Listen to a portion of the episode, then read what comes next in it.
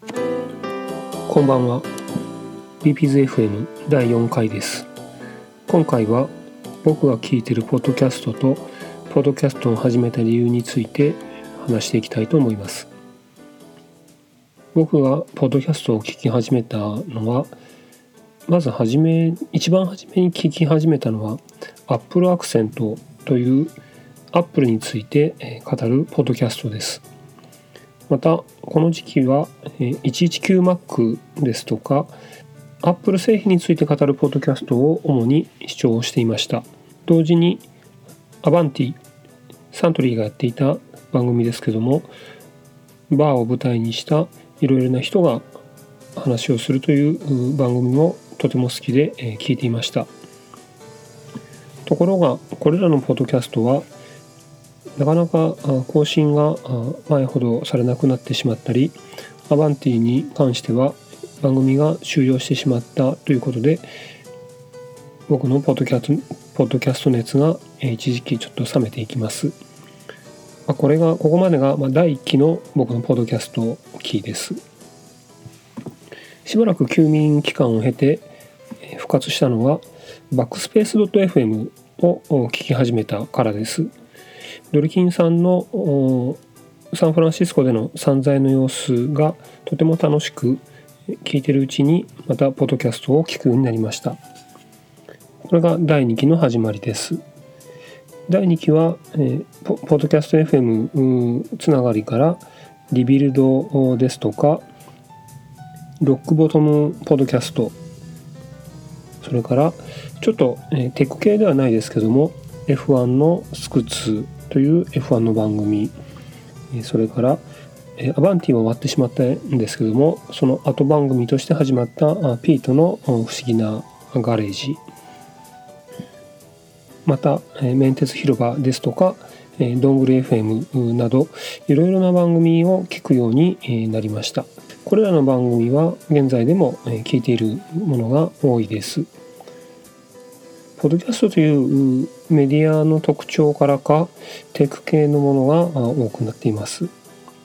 さらにここから第3期のポッドキャストの時代がありまして第3期は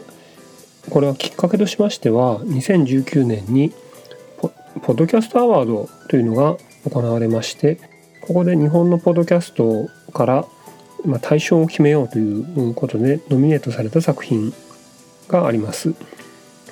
先ほどのバックスペース .fm もこちらにノミネートされていました。このノミネート作品を他の候補作を聞いてみるとやはりかなり面白く例えばですね、えー、古典ラジオですとか忘れてみたい夜だからゆとたわなどを聞くようになりました。これらの番組はテク系ではなくて、えー、歴史であったりさまざまな日常の出来事を話す番組です。これがま第3期ということになります。で僕がポッドキャストを始めた理由なんですけども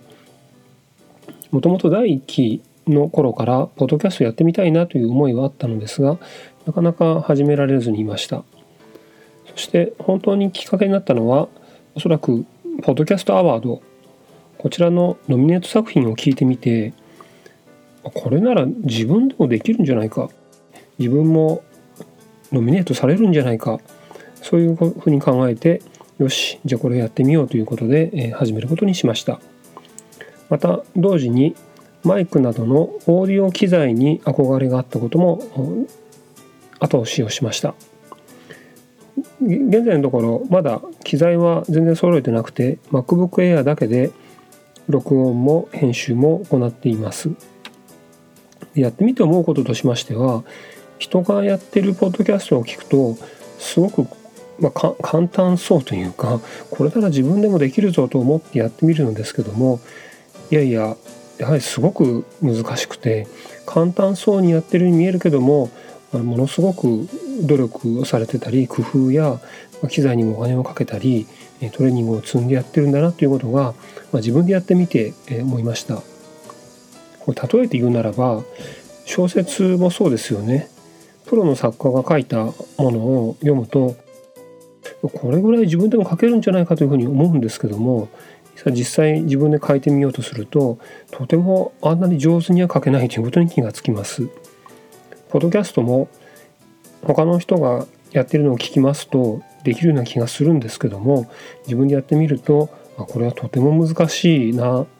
簡単にやってるように見えるけども上手なんだなということが分かります。このようにポッドキャスト取り組むことによって自分の